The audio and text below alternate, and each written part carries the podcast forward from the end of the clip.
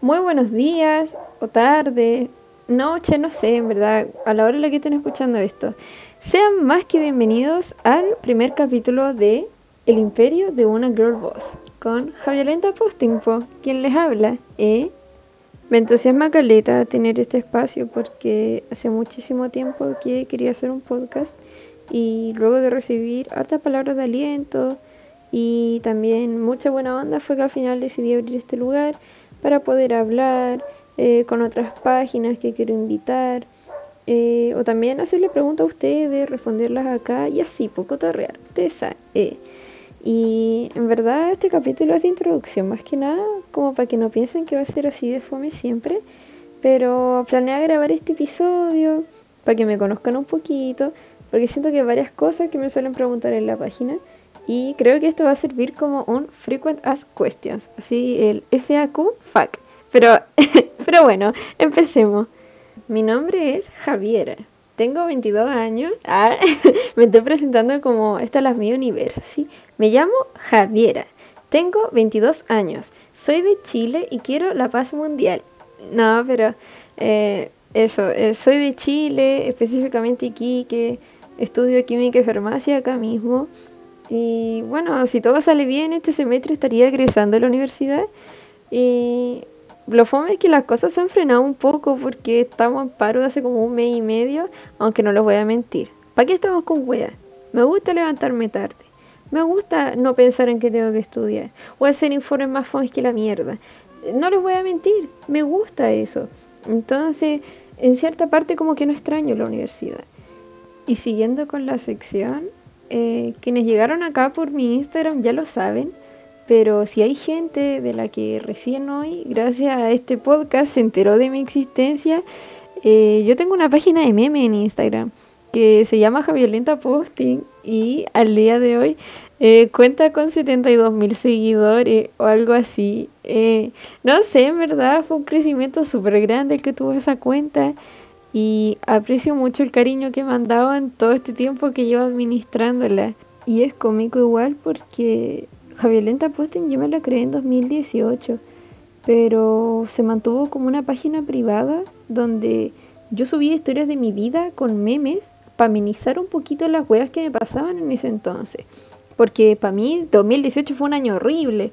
Entonces yo tenía esa página y subía cosas sobre mi vida con fotos chistosas para intentar, no sé, sentirme un poco más, más tranquila, eh, menos como el hoyo. Y, y en verdad tenía 500 seguidores o quizás menos, ya ni me acuerdo, pero hasta finales de 2019 o inicio de 2020 es cuando a un amigo de mi carrera le salió mi página en cuentas sugeridas y me dijo, oye, ¿quién es Javiolenta Posting?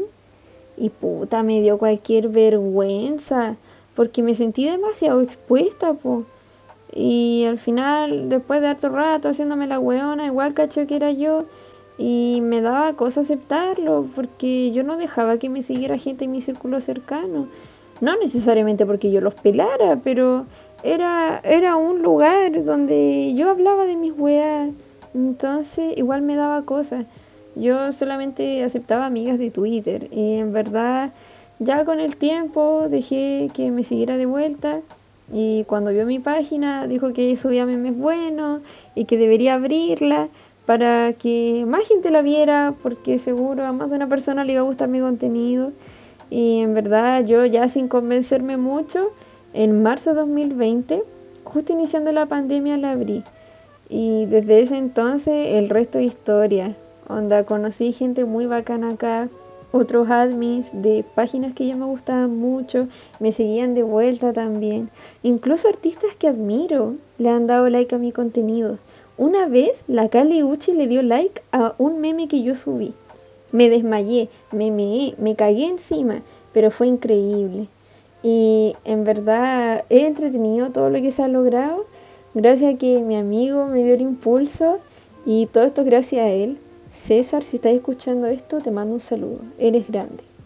Y a raíz de eso nace igual la pregunta de ¿por qué Javiolenta? ¿Por qué ese apodo? Me lo preguntan en los en vivo, por DM, las cajitas de Instagram y bueno, todo tiene su respuesta. Eh, la historia se remonta a Twitter en el año 2017-2018. Yo pasé mucho tiempo pegada a esa red social y bueno, como una se así, un perfil bonito, que con una foto de perfil de tu artista favorito, con un fondo que combine. Era como Tumblr, pero más fome, porque en Tumblr tú podías hacer que tu mouse tuviera forma así de mostacho, eh, le podías poner un fondo de nebulosa, que la música, ponía de Scientist de Coldplay, de Neighborhood, que fuera posible lo podía hacer en Tumblr. Entonces, Twitter era mi Tumblr, pero del 2017 al 2018. Entonces, como una se esforzaba en armar un perfil bonito, yo quería ser parte de eso. Y también quería tener un apodo entretenido, po, que me distinguiera del resto de Javieras que había en Twitter, porque había más Javieras que la chucha, po. Y obviamente yo no tengo nada malo con ellas. Pero tú sabes, po, una se quiere hacerse lugar, ¿eh? Y en verdad, como se imaginarán, Javiolenta surgió por una mezcla de Javi con Violenta. Y me daba mucha risa porque en verdad yo no me considero una mujer violenta. Yo me considero una mujer bien pacífica, tierna, todas esas cosas, no sé. Entonces, eh, ese apodo me resultaba así muy perrísimo, como decía yo en ese entonces. Digo perrísimo porque yo en ese tiempo no tenía pero idea de lo que significaba ser una girl boss. Onda, para mí esa palabra aún no estaba en mi vocabulario. Si yo en ese tiempo era solo una chica, como el meme solo soy una chica, así, sin confianza alguna. Y puta, para mí tener ese apodo, como sea, me hacía sentir mejor y puede que haya sido cringe para más de alguien. Y quizá aún sea cringe. Pero ese apodo siempre me gustó, aún me gusta y bueno, ya se volvió parte de mi personalidad porque mi página de memes se llama así. Entonces, siento que ya no, tiene ningún sentido cambiarle el nombre y, borrar todo eso. Es como, como para qué, Y ya para cerrar un poquito este mini capítulo, encuentro que es muy extensa la historia de cómo logré sentirme así.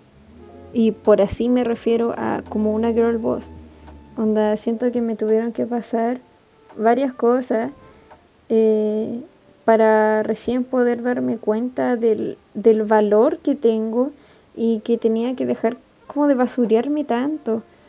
Entonces, yo no siento que esto tenga que contarlo en un capítulo de introducción, sino en alguno, puta, donde podamos hablar del tema de la confianza, el autoestima, que brilla, weón. No sé, ¿se imaginan escuchar mi podcast?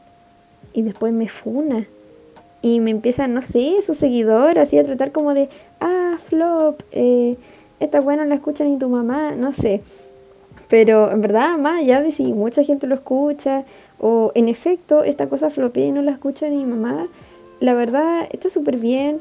O sea, yo igual me entretengo con esto y siento que va a ser muy bacán eh, abordar diversas temáticas con invitadas o también invitados, o sea, ¿por qué no invitar a un boy boss? Digo yo.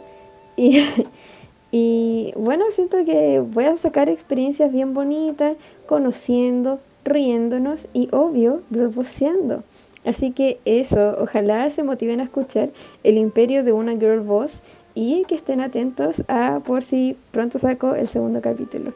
Que tengan un muy lindo día y les vaya bien en todo. Adiós.